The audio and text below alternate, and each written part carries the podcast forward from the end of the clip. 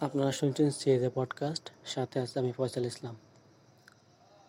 আমার ভাইয়ের রক্তে রাগানো একুশে ফেব্রুয়ারি, আমি কি বলিতে পারি?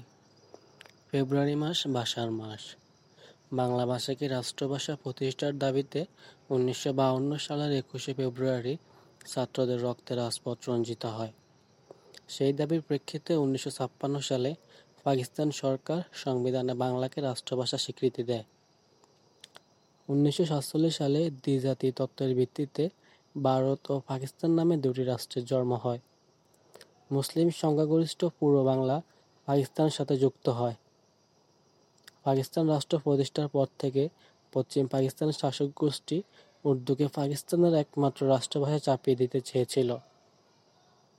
ভাষা আন্দোলন ছিল উনিশশো সাতচল্লিশ সাল থেকে উনিশশো সাল পর্যন্ত তৎকালীন পূর্ব বাংলায় সংগঠিত একটি সাংস্কৃতিক ও রাজনৈতিক আন্দোলন।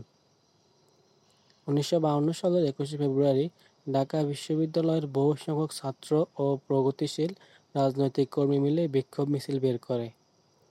মিছিলটি ঢাকা মেডিকেল কলেজের কাছাকাছি এলে পুলিশ একশো চুয়াল্লিশ ধারা বঙ্গের অজুহাতে আন্দোলনকারীদের উপর গুলি বর্ষণ করে।